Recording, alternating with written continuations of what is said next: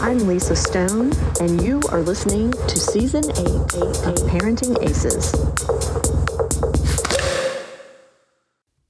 Welcome to the Parenting Aces podcast, Season eight. I am your host, Lisa Stone, and I'm so glad to have you back with us for this episode. As you are probably well aware by now, the N C double A D one Championships just concluded down in Orlando, Florida at the U S T A National Home of Tennis uh, at Lake Nona, and I was there for a couple days of the championships and was so thrilled to get to see the the National Tennis Center for the first time, but also to get to watch the championships take place on a non-college campus and kind of get a feel for what that looked like and felt like for the fans and the players and the coaches. And so in this week's podcast, I talk with Coach Todd Whittem again, and y'all are very familiar with Todd. Todd w- wasn't at the championships live, but he did watch a lot of the matches, both on Tennis Channel and online, and he offers up some interesting commentary on what he saw. In this episode, he and I chat about the championships and kind of share our insights about what worked, what didn't work, what we as American fans of the game can take away from the championships, what we as a global tennis community can take away from the championships. And I think this is a really interesting conversation. I hope you all enjoy it very much. I want to just remind you, if you haven't become a member of parenting aces dot com yet, you need to take advantage. We've got some amazing discounts, especially on summer camp opportunities for our premium members. And in a lot of cases, the discount more than makes up for the cost of becoming a premium member of Parenting Aces. So please consider joining us if you haven't already. And for those of you who have taken the plunge, I thank you so much for continuing to support Parenting Aces and the work we are trying to do to educate not only tennis parents, but to also bring to light issues and concerns in our sport to those that are in power to make decisions to make things better. So for now, sit back, relax, and enjoy this week's episode of Parenting Aces. Hey, Todd Whittem, thanks for being back on the podcast. Hi, Lisa. Thanks very much for having me on once again. Well, so this time we are talking N C double A's, college tennis, and is it a pathway to professional tennis? So you've got some pretty strong thoughts along those lines. Let's talk about it. Sure. Well, uh, obviously, before our show, we spoke about what, we, what we'd like to talk about. So you, you were physically at the N C double A tournament in Orlando, and, and I've been watching uh, a bunch of it at night um, in, in my home, so on, on T V. So I would actually like to know your initial thoughts. I'm interviewing you now, uh, Lisa, about what, what you thought about it in Orlando. You tell me, and then I'll tell you what I'm seeing on T V. So I came at it from a couple different perspectives, right? Um, you know, I live in Atlanta. Uh, University of Georgia is an hour and fifteen minutes door to door for me. And for the last mm, maybe fifteen, eighteen years or so, I went to the N C double A's in Athens whenever it was held at U G A and watched the team event, watched the individual event. It was something we did as a family. It was something my son and I did. My dad would even come in town and go. So I had, um, you know, pretty strong thoughts about what the N C double A's should look and feel like. And when it was announced that this year's event was going to be hosted at Lake Nona, um, I was apprehensive at best. um, wasn't real excited about the fact that they were moving the championships to a non-college campus setting. I thought that was doing a real disservice to the players and the coaches and the fans and everything. And so I went down there with a little bit of a kind of jaded view about what to expect. And when I got there, I First of all, it was my first trip to Lake Nona to the national campus, and I was absolutely blown away by the facility. It is, I, I mean, it's just incredible. There are one hundred courts. There, they ha- built a whole college uh, facility, like a whole section of the campus is set up for college tennis matches. They've got six courts on one side, six courts on another side, and a viewing area in between where you can stand in the viewing area and see perfectly both sets of courts. So if there's a men's and a women's team competing simultaneously, you can stand up there and watch. They've got shade. They've got restrooms right there. They've got a um, concession stand built into the facility. Um, underneath where you access the courts is all shaded and clean, and there's uh, seating and there's room for the trainers to be set up. And I mean, it's every detail I feel like was thought of. The one thing that I didn't like was the big scoreboard is only visible from courts one through, if you're facing courts one through six. If you're facing courts seven through twelve, the scoreboard is behind you. And for somebody at my age with my vision, I had a hard time reading the scoreboard. Um, it's big, but the print wasn't big enough for my old eyes. So that was that was really my only complaint about the, you know, that part of things. Uh, the rest of the facility I thought was amazing. Um, The media room was small, but but perfectly sized for the needs of this event. Um, you know, I could hear, I could see when when they would bring the players and coaches into the media room, and you know, we were there to interview them. That was really nice. Um, you know, I I thought uh, I, I just I thought it was a beautiful facility. I really missed, though, as I've told you, Todd, that feeling of being on a college campus. And I think there was an energy that was missing, and it was sad to me.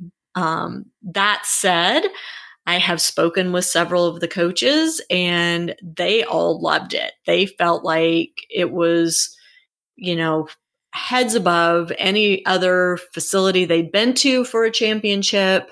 The way the coaches were treated and the players were treated was great. They had, you know, again, the facilities were so amazing, the locker rooms and, you know, the food. And I mean, it, it was set up uh, really to cater to the coaches and players. From a fan experience, though, I thought something was missing. Well, that was that was very descriptive, definitely. uh, I mean, I try, I try. I, yeah, I mean, I've I've been to the national campus um, a couple times for, for junior events. It's only about a three-hour drive for me, so sometimes I even make that trip in a day. I leave really early, early in the morning, then come back at night. Um, but um, on T V, it definitely looked like it was a little quiet in the stands. Yeah. So I remember playing my N C double A's in two thousand three at the University of Georgia, and especially I played Georgia's number one on a center court there, and the place was packed, thousands of people. Right. And it was an incredible environment and uh, a lot of fun, obviously, to be playing. And uh, so that's what, you know, made made my N C double A's very memorable, to, you know, obviously entertain a crowd and compete in front of uh, so many people. That, that the energy and the crowd just just incredible. The experience is amazing. Yeah. So that, I didn't that really get to see missing. that on T V. Yeah, it, yeah. and it it wasn't there. I mean, even for the team final, which uh, the men played first on Sunday, followed by the women, and the men, it was Wake Forest versus University of Texas. And by now, everybody knows the outcome. So I'm I'm just gonna talk about it. Texas won, and you know, there were um, there were fans in the stands. I mean, there, but it seemed to me that the people in the stands were either, well, they were somehow either connected to the team or to one of the players. So, like, it was the parents of the players, or you know, there weren't just a lot of random fans that came to watch the event. Same for the women. Um, University of Georgia played Stanford, and Stanford uh, came out victorious yet again. They are unbelievable.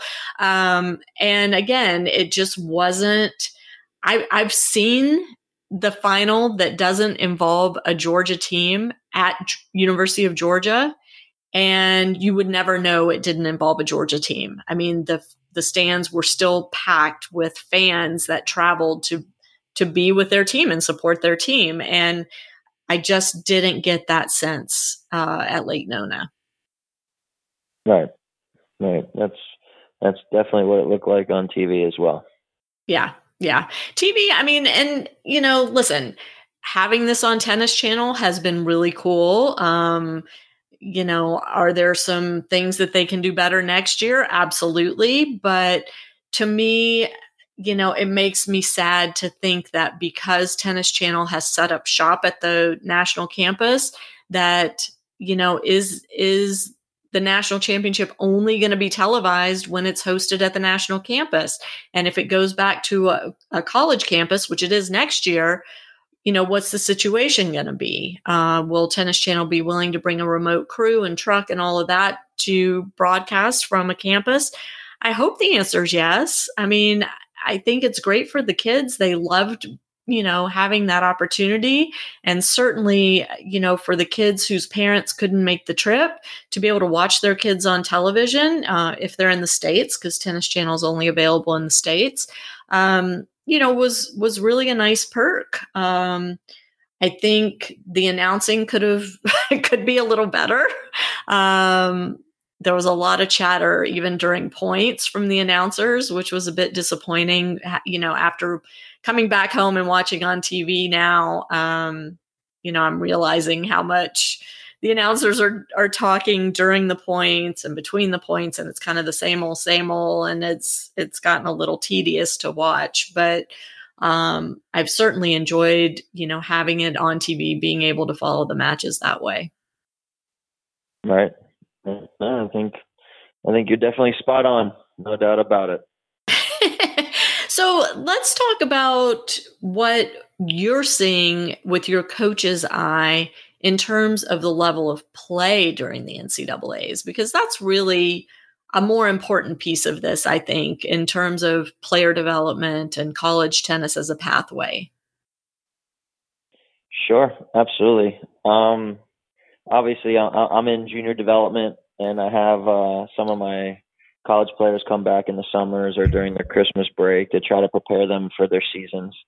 And uh, and so I was definitely watching very closely um, the players on T V and, and, and trying to trying to see what they're doing, and maybe there's a potential pro career in the future for, for some of them, and do they have the potential? What would need you know, maybe, maybe some improvements in, in, in their games or mentality or physicality.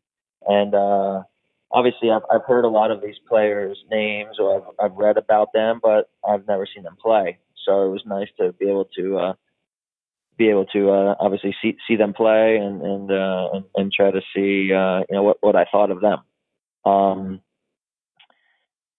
You know, I mean, if we if we go back to, to junior development, where a lot of the parents are listening to this, I believe that the number one goal for for junior players is to make sure that they're a very produced player before they enter the college arena. What do I mean by that? I mean that technically, mentally, physically, that they're very sound players before they enter college. In my opinion, it's not the college coach's job to be fixing a forehand or teaching a player how to hit a slice backhand or teach them how to serve and volley, those types of things. I think the player should be complete when they go to college. And by by that time, when they enter the door in college tennis, they should be concerned about maybe getting physically stronger, more mentally mature, um, What else? Um, you know, being able to arrange their scheduling. You know, there, there's no parents around for them, so they, they have to be be very good with time management. Um, and so I, I think that, you know, the, the coaches, they're expecting players to come through their door being able to win for them right away. And, and, and so as we all know, there's a big influx of foreign players coming through the door and foreign players that are being recruited by these, by these colleges, by, by, by the vast majority of, of Division I colleges. And, and to me, there, there's definitely reasons behind that. Um, so like I said, it goes back to many years before you enter the door in, into, into college tennis. So I want to just ask you a question, because this is something I've been thinking about quite a bit uh, since making the trek down to Lake Nona. And that is, you know, when we're watching the N C double A championships, even before this year, when, you know, at the championships, we would have the top sixteen teams. This year, we only had the top eight. Um, that's sixteen or eight teams out of hundreds in Division One, right? So yeah. I want to just kind of ask you, and, and I want to clarify for the listeners that what you're saying today really just applies to getting recruited to, let's say, a top twenty-five Division I program, because the players that are ranked outside the top fifty in the U S, and I'm talking U S T A ranking, I'm not talking about I T F ranking. So I'm saying an American player ranked outside the top fifty U S T A, there is a Division I spot for that kid. It's just not going to be at a top twenty-five school. Um, yeah, per se. I mean, it, it's g- give or take. You know, it really, really depends. It depends on the coach. It depends how much that coach wants to invest in, in, in that particular player as well. If he, if he, he or she wants to really put a lot of time and effort in, and is really into developing a player and not more of managing a team and, and, you know, and is all about wins and losses. So it really depends on the situation. Right. Um, but a top twenty-five, state, but a top twenty-five program, they're, they're, yeah, yeah, they're relying on yeah. these players coming in, as you said, yeah. you know, ready to yeah. go. And, and, you know, I just want to say too, for, for those listening that maybe weren't around when my son was still playing, my son was top one hundred in his recruiting class, and he played mm. Division I tennis, but it was not at a top twenty-five school. Um, you know, the school he played at did not make the championships. They did not win their conference, um, but it was a great program with a great coach and great players, and, you know, there were a lot of positives.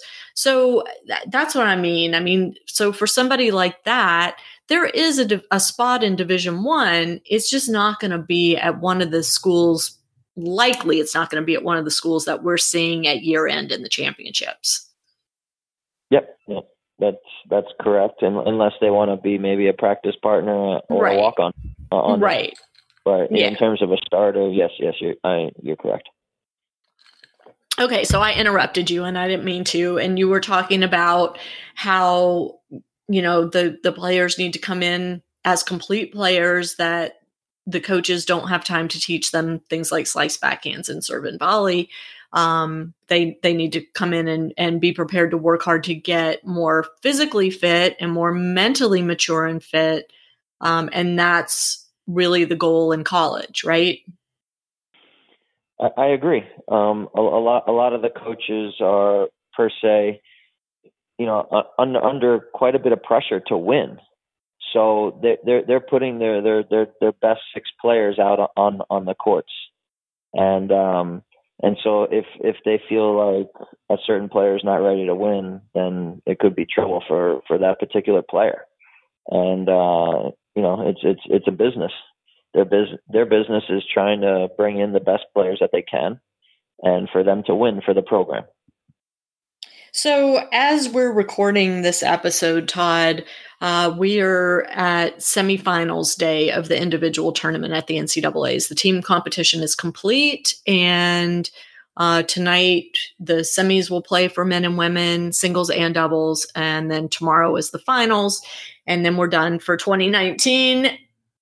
So you've watched a lot of players over the last week and a half or so.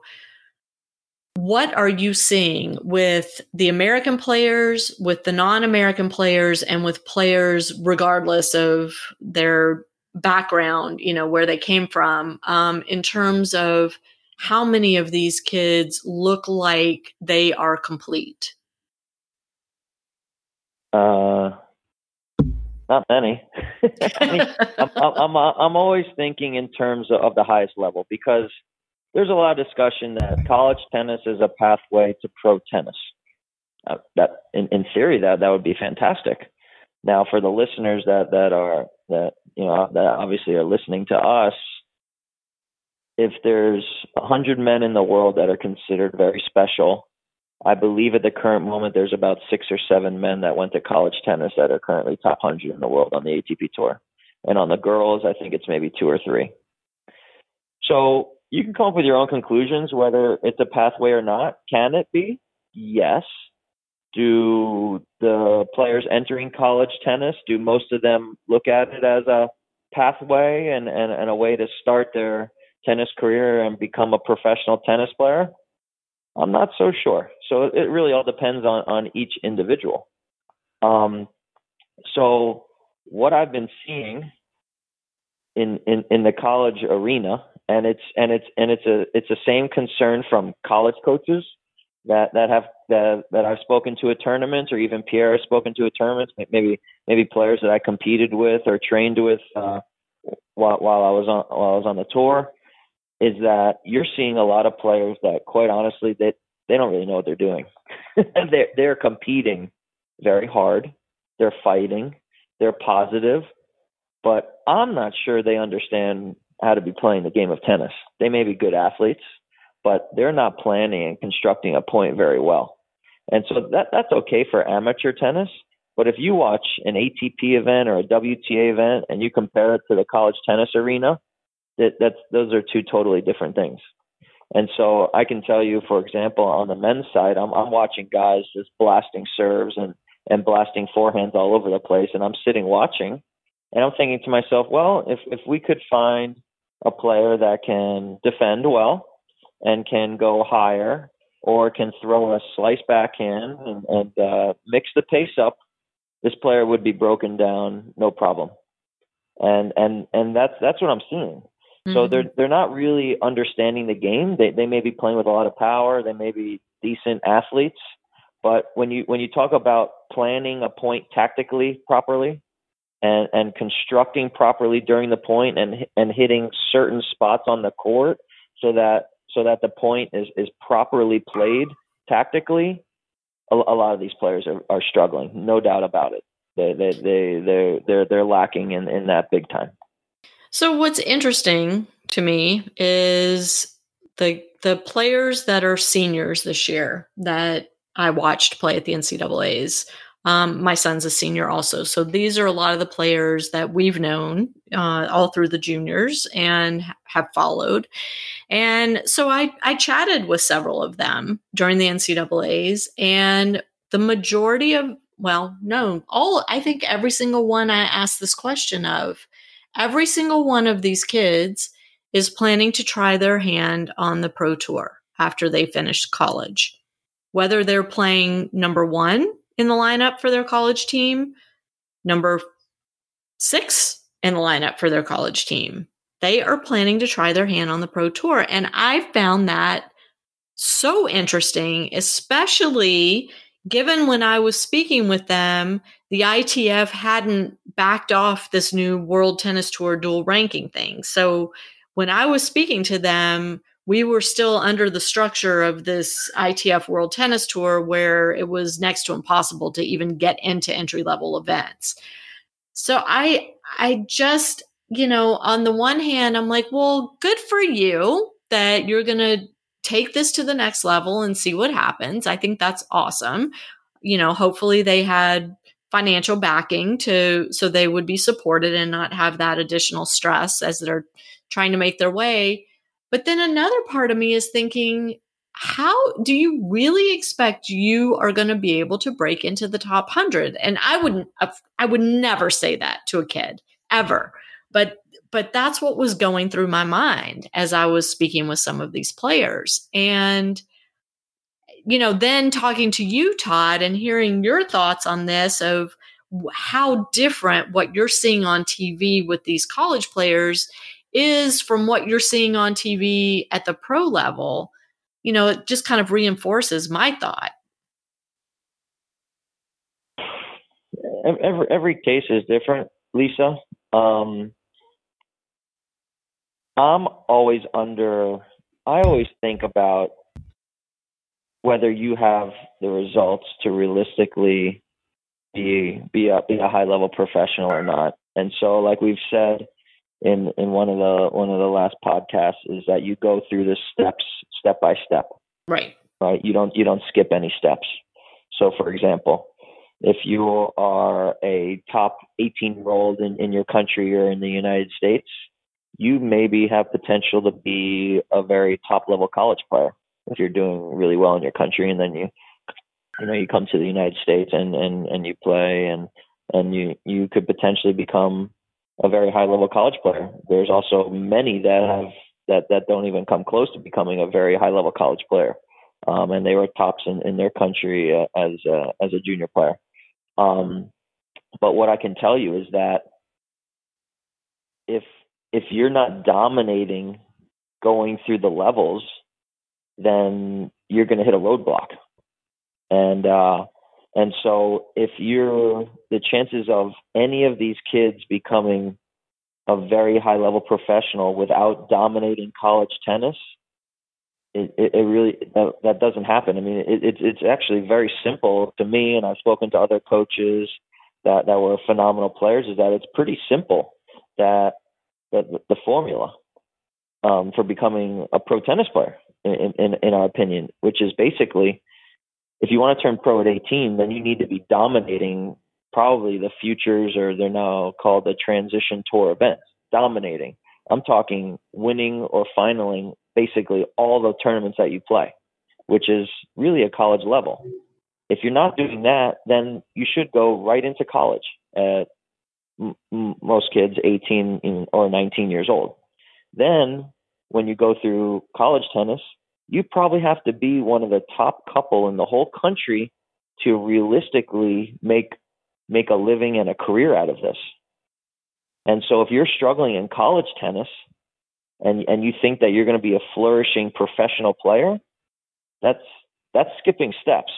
And so I, I don't know, I honestly don't know any player that that that has done that, that hasn't dominated college and um that went on to become a phenomenal A T P player. Um, so, and when you say phenomenal, again, let's just make sure we clarify that. You mean top one hundred? I'm talking, yeah, a top one hundred tennis player. Okay. Um, where they're playing main draws in, in the Grand Slams and, and playing the biggest tournaments in the world, and, you know, every, every single week of the year.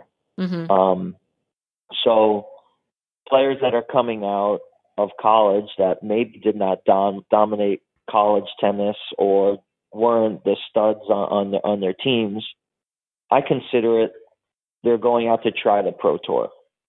They're not a professional tennis player. I think, you know, th- those are two totally different things. They may be going out there because they they love tennis still and they want to try the pro tour, which is great. You give it a certain amount of time, and you try to achieve what you can achieve, and then, and then you move on to other things. Maybe you go to grad school, law school, get a job, wh- whatever the case shall be. And then there's other players that they have the results where there's potential that they can really make a career out of tennis, and their results have shown that that on paper that there's that there's potential there. So th- to me, those are two totally different things. Mm-hmm.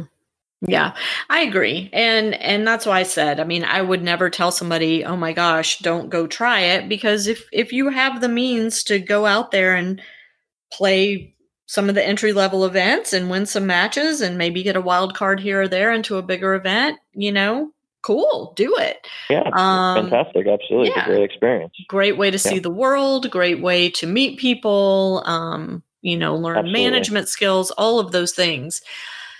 So you and I, again, we were talking before we started recording today. Um, we were both watching Tennys Sandgren play his final round of qualies for the French Open. And by the time this gets out, um, French Open will be well underway, if not finished. I'm not sure what the schedule is for releasing this conversation, but um, Tennys Sandgren played college tennis. He yep. struggled at the futures and challengers level for a long time before yep. having a breakout year two years ago.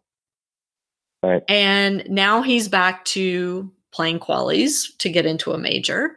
Um, and he's been out quite a few years.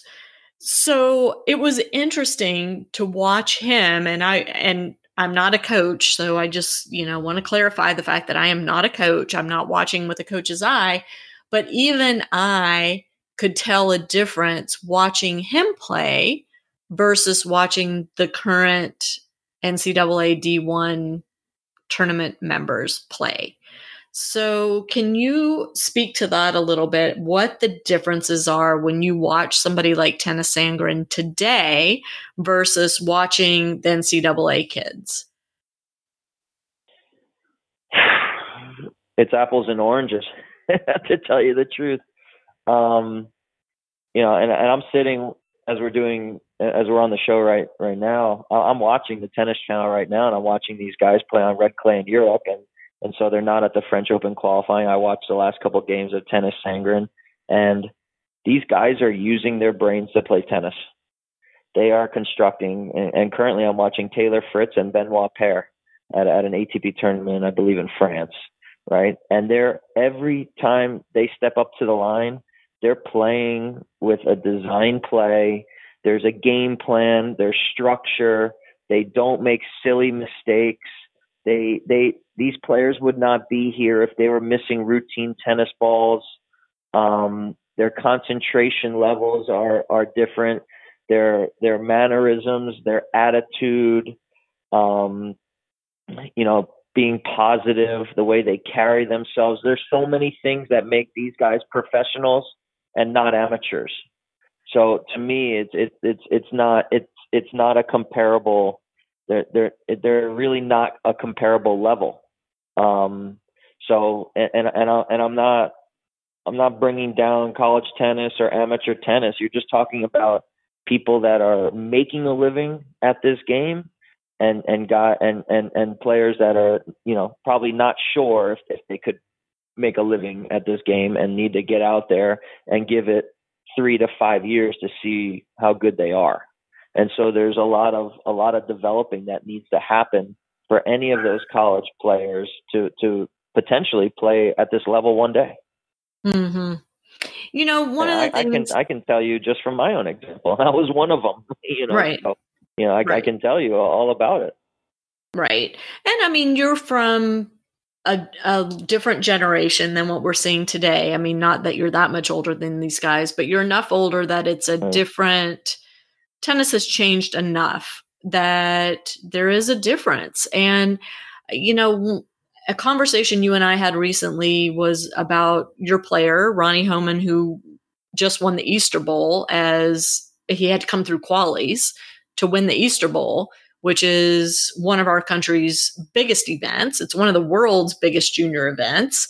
And Ronnie's going to play at L S U, and which is awesome. And he's, you know, likely going to be their number one player. And so he is going to get to play against the number ones at some of the country's top programs. L S U is not currently considered one of the country's top programs, but it's right there.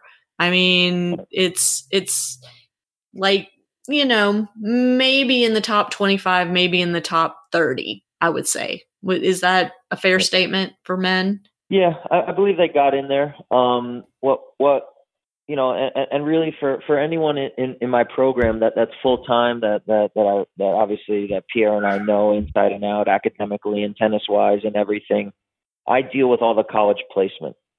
So I have a lot of relationships with, with a lot of the phenomenal college coaches and programs. And so, you know, in, in, in Ronnie's case, this was by far the best opportunity for him.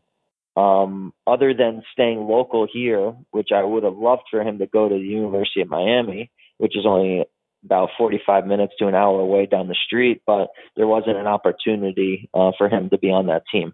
Mm-hmm. So the next best option was to go to L S U and play for Andy Brandy, who's one of the, who's been one of the most well-respected coaches right. for four decades. Pierre and I have a very close relationship with him and his son. His son just came out to watch me work out with Ronnie for a couple of days to see how we train him and how he responds and, and, and the whole thing. Um, and so it's a rebuilding team. They inherited a program that, that was a mess, and it's getting better and better every single year. So for Ronnie, it's a tremendous opportunity for him to come in and, and, and play in one of the best conferences in the whole country. So when, when I knew about this, and not only that, Pierre and I have such a great relationship with, with, with Andy and his son, Chris, that we can come and help them with Ronnie as well whenever we would like. And, mm-hmm. and that's rare. Right. right. So, so all these things have been put together. His college placement, for example, was easy because when I knew about this and, and his opportunity, I said, Ronnie, this is what you're doing. There's no questions asked. Here's what you're going to do. And, and you're going to go to L S U. I want you to take your recruiting trip. If there's something that really is not, is not right, or something that you really don't like, then we'll, we'll, we'll have another plan and, and we'll come up maybe with a different school or whatever. He went there. He loved it. He, I think he knew a couple of, of guys on the team already. He said, this is where I'm going. I said, do you still want to be a professional tennis player? Absolutely. Okay. Done. Signed. Thank you very much. So, I mean, well, my point in bringing this up, Todd, is so for, for a player like Ronnie, who is, you know, is he number one in the recruiting class right now? I think he is. Yes, he is. Yeah. Um, so for, for somebody like him who has aspirations to play professionally, really the two most important things in terms of college tennis for him, and correct me if I'm wrong, are the quality of the coach and the ability to play in the number one spot so that he's going to be competing against the top players in the country. Yeah, and, and, and quite honestly, I, I, I'm not sure that he's going to come in and play number one. He's going to have to earn it, so it all depends on where his head is at and, and physically to see if, if he can be the top dog on the team. Um, but over time, I believe he will be, no no doubt about it. Um, I still think that he's years away from from maybe entering a professional arena in tennis, so that, that's why he, he's going to college. Um In terms of his development, like I said earlier in the show, it is he is a produced player. He's had myself and Pierre with him for about four years now, monitoring everything. So there's not going to need to be any technical improvements and, and, and major stuff worked on. There's always maybe a little tweaking here and there, but his, it's set. The whole thing is set. He needs mental maturity, physical maturity, and all those amazing matches that, that, that college offers. And then if he is one of the top elite players in the country and has a chance to win N C double A's, now we can talk about professional tennis because the results show it. Mm-hmm. So, I mean, well, let's go back to kind of the theme of this conversation, which is, you know, is college tennis a pathway to professional tennis? And kind of the way this all came about is, you know, you and I were talking about what we're seeing at this year's N C double A Division I championships. And if any of the players that we've watched look to have the potential to be top one hundred on the professional tour. And your thought so far was you really haven't seen anybody that could go out today and in the next three to four years be top one hundred. Am I stating that correctly? Um, I think, well, I think there's probably a couple, but I think they're going to have to have major improvements in their game. They're going to have to make adjustments. Um, the obviously the highest level of tennis is a whole different animal. I can tell you from my own experience, I could win matches certain ways in junior and college tennis. And I and, and in the United States, I, I, I was very high level in, in, in juniors and in college. Um, but when you enter the professional tour, that's a whole different animal. you know, you, you're now playing with guys that are that are fighting for A T P points and, and money. Mm-hmm. It's not uh, that that's a whole that's a whole different ballgame. These players in college tennis, their scholarships will most likely be honored the next year, whether they you know had a nice N C double A tournament or not. Right. So, um, you know, I made adjustments. I had to work physically, you know, differently. I had to play differently. I had to get used to different surfaces, tennis balls, airplanes every single week, different food, accommodations. Um, there's so many different different variables in, in place when, when you're traveling week after week worldwide to play tennis. So you have to see how, how, how the players really, really respond to that. Yeah. I mean, something that Craig Signorelli said to my son, you know, several years ago when, when, when he went out to train with them was, you know, he, he drew circles on the court and he said, you know, when you're in juniors, you can win a point by hitting the ball in this massive area. When you're in college, you can win a point by hitting the ball within this, you know, slightly smaller area. But to win a point in professional tennis, the areas where you can hit the ball in the court and still win the point are so small. There are right. so, so few spots on the court that, right. you know, keep you on the offensive instead of putting you on the defensive.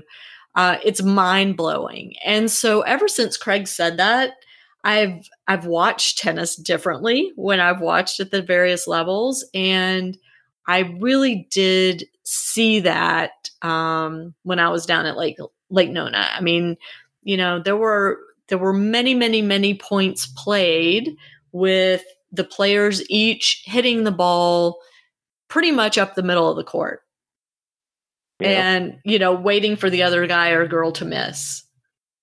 That yeah, doesn't you, you, happen you have, in professional tennis. No, you get killed. Right. You know, I mean, no, I mean, they, they, eat, they eat you up. Um, yeah. I mean, so, so the way that, the way that I look at the matches are obviously where, the, where they're placing the ball. Um, are they making errors on routine tennis balls? Um, Obviously, if a player is stretching or they're struggling to get their racket on the ball, that's one thing. If you're physically at a ball and, and you can take a normal swing and you can set up and you spray that ball, that's not a good thing, mm-hmm. right? And and, and and and you see it. I mean, these are amateur players. They're they're not professionals. And and, and then on top of it, you you see how, how well they handle the situations, right? Can they close out sets? Are they choking? Are they getting nervous? Are, you know, how well are they handling their emotions? You're seeing kids cramping out there. That could be hydration plus emotions, right? So right. maybe that particular player struggles with that. You do that on the pro tour, your, your, your week is over.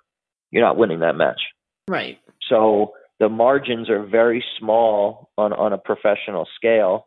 Um, and so when you're watching the, these matches, I'm looking at, number one, how well the player is moving, because this is a game of speed. It's a game of movement. Number two, I'm looking at the variety of the player, right? Number three, I'm looking also at how they can construct the point. When they're, can they defend? Can they hit certain spots?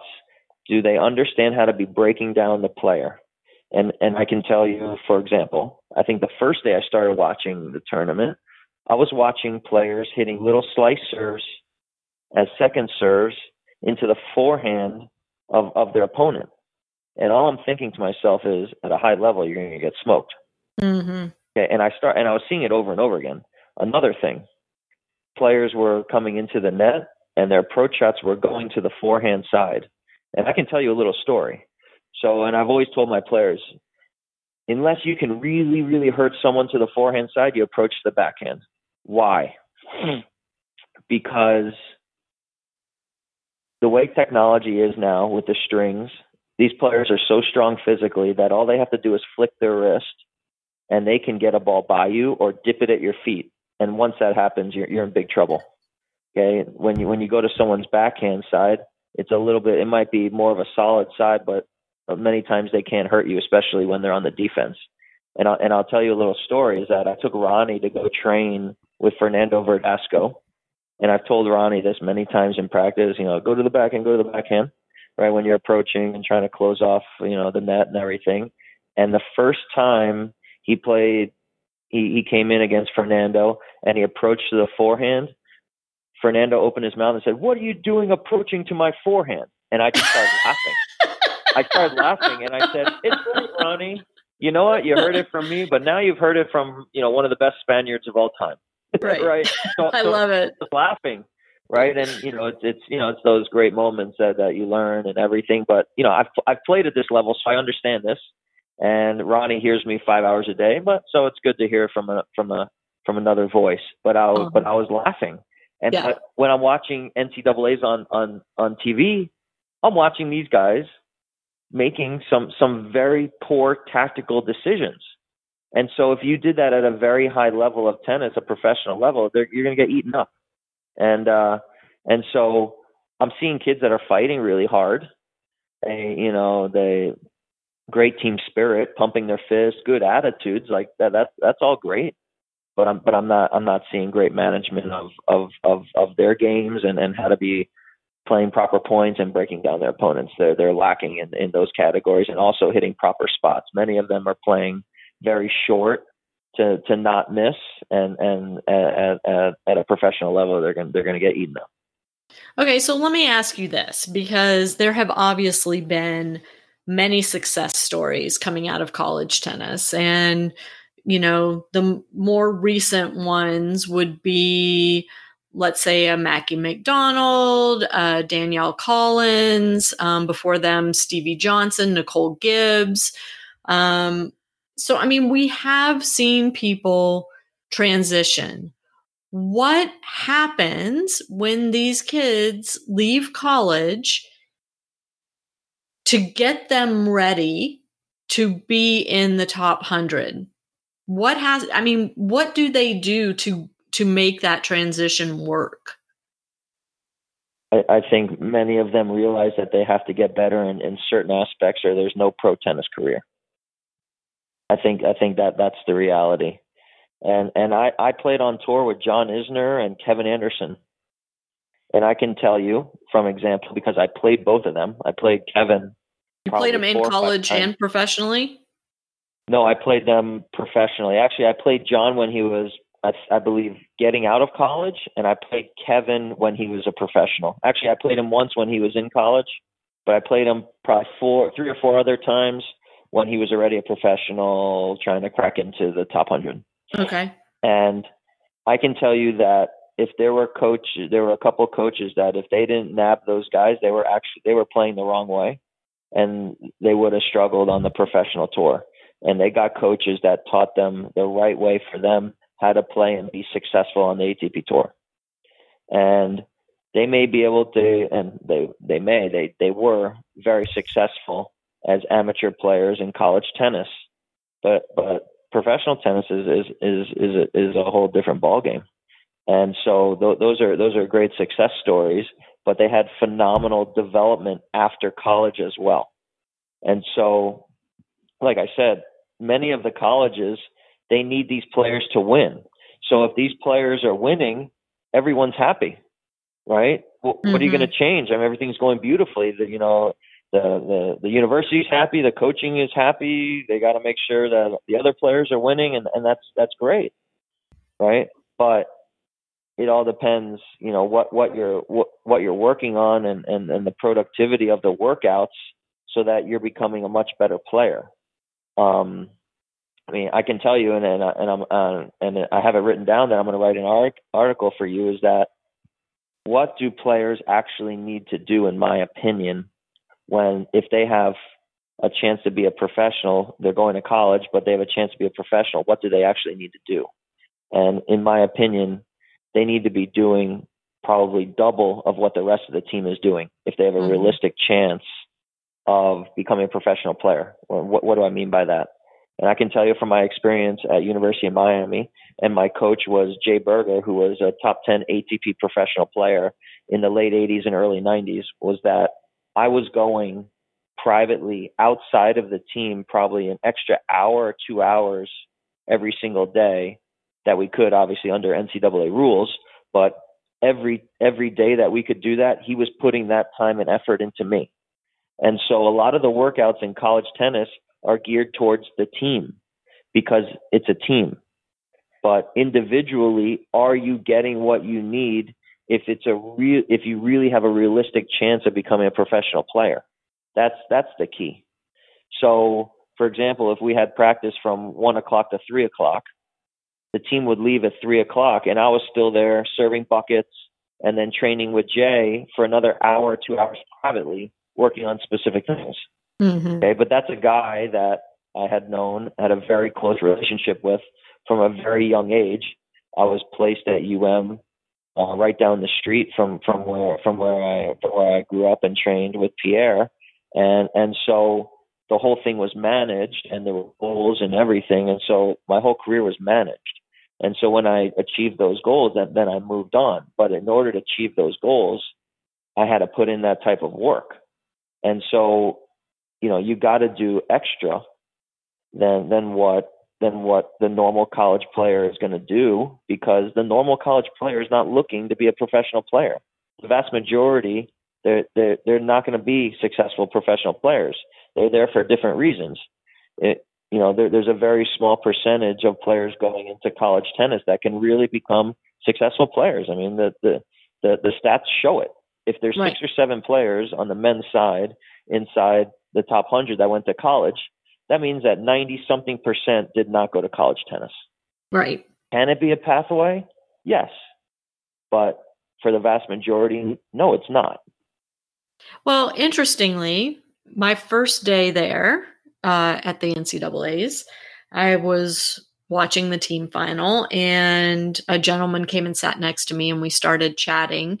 And it turned out that he was the private coach of one of the players, not affiliated with the university, but he was like, you will be for Ronnie once Ronnie goes to L S U, right? You will, you and Pierre will continue to be Ronnie's coaches, even once he's playing under the Brandys at, at L S U.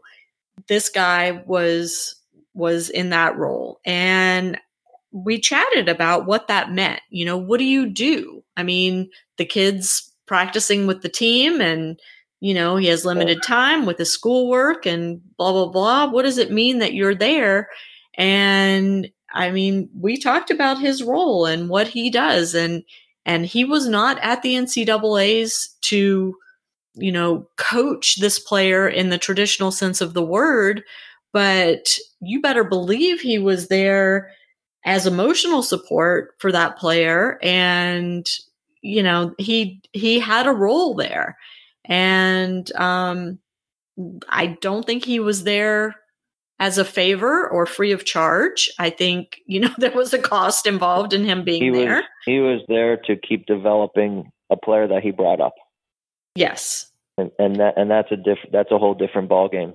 I brought Pierre with me to the two thousand three N C double A championships at Georgia, because in my gut, I knew that not only could he help me, and he had guided me through my whole tennis career, was that I could take a title, and I wanted that help and support with me there. Mm-hmm. My freshman year, eh, it was a good experience to be there. My sophomore year, it was time to win this tournament, right? And then I narrowly lost with match points in the semifinals to, to play for a title. So, you know, I had my private coach with me there as well. Right. So, so for the, I, I guess the reason I'm sharing that is, you know, we all think that once our kid goes to college, we're done paying for coaching. You know, it's, it's, it's all being provided by the university now. We don't have to pay for that. Well, but, but yeah, in some cases, that's not the, that's yeah. not the situation. In some cases, not all, certainly.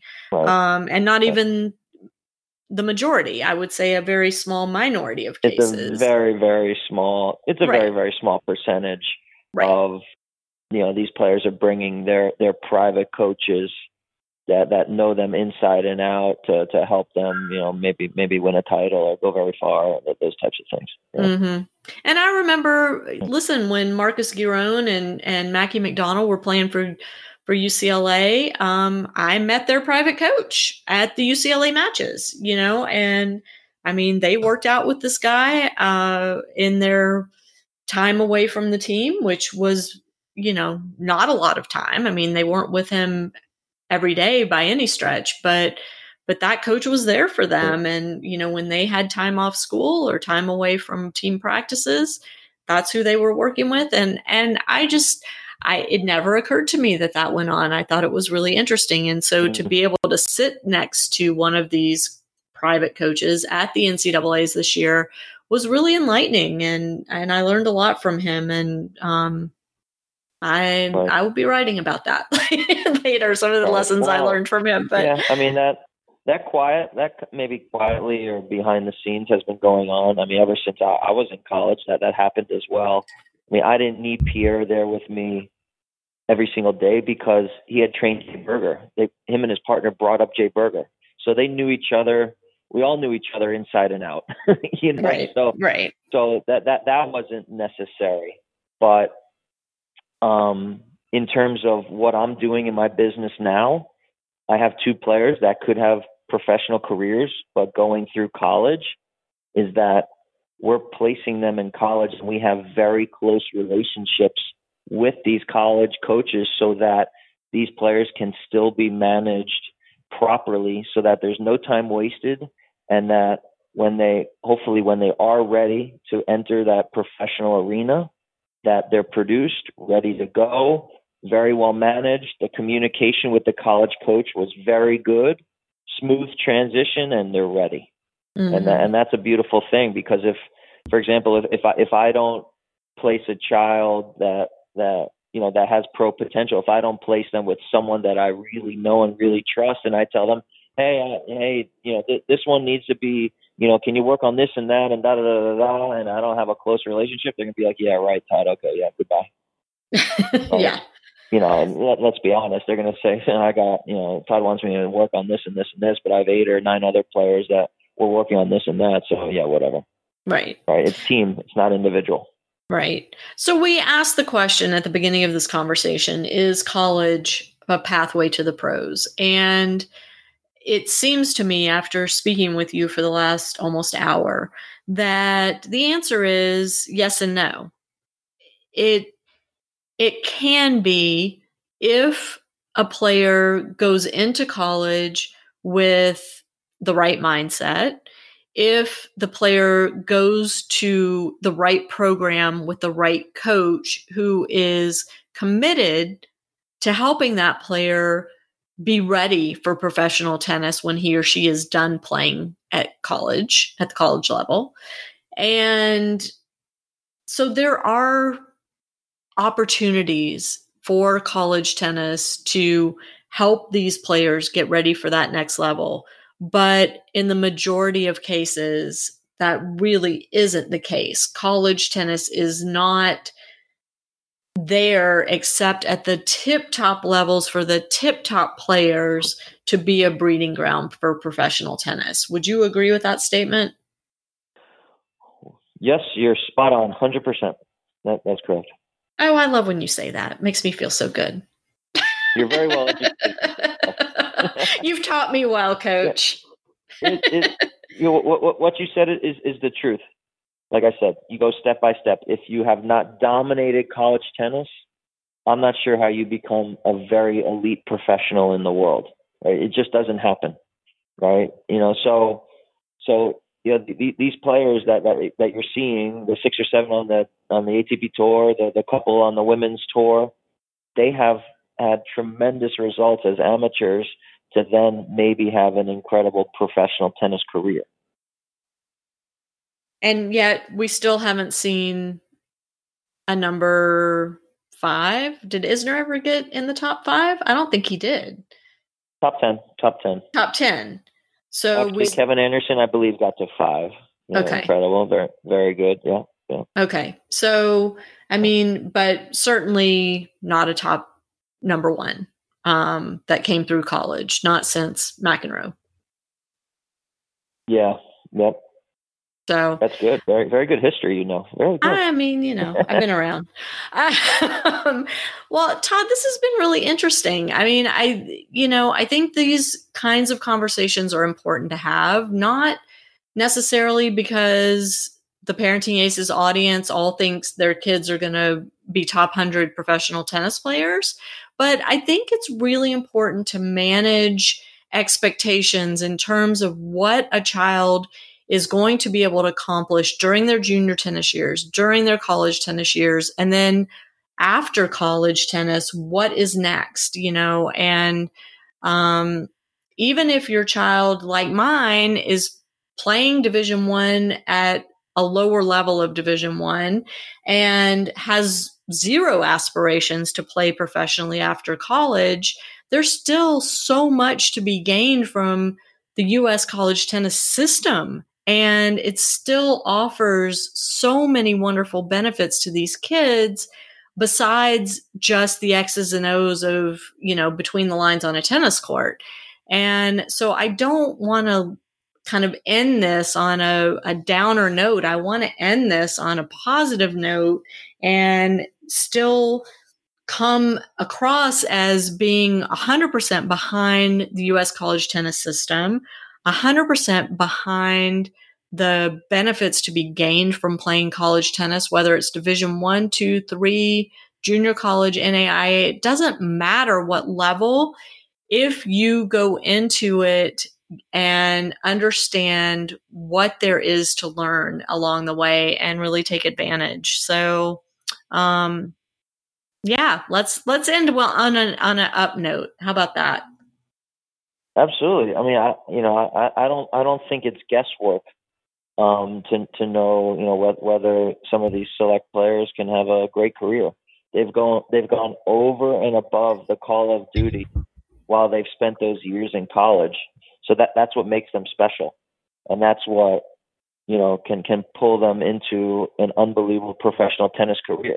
If they do the bare minimum, like like many of the kids will do, their practices and their fitness are just what the coach asks them, they could be a very good college player. But, you know, being being an elite player and one of the best in the world is, you know, is, is special. It's it's it's a whole different ballgame. Yeah, for sure. Well, Todd, thanks so much for the chat again. And as always, I, I learn from you every time we do these podcasts and every time we have our early morning text sessions while I'm downing my first cup of coffee. Um, Todd and I chat quite a bit, and it's usually while he, he's beating up on his kids on the court, he, he'll text me and say, oh, it's one hundred degrees already here, and they've already done forty-five minutes of fitness, and it's six thirty in the morning. Uh, you're brutal, but but amazing, and and I really appreciate you sharing all that with us. So thank you. Anytime, anytime. Well, you know, again, another fun episode. Absolutely. Well, thank you. And to my listeners, thanks so much for tuning in. We'll catch you next time on Parenting Aces. I'm Lisa Stone, and you've been listening to the Parenting Aces podcast. For tennis parents, by a tennis parent. If you like what you've heard, I hope you'll share the podcast with your tennis community. For all the information you need to navigate the junior and college tennis journey, be sure to check out parenting aces dot com.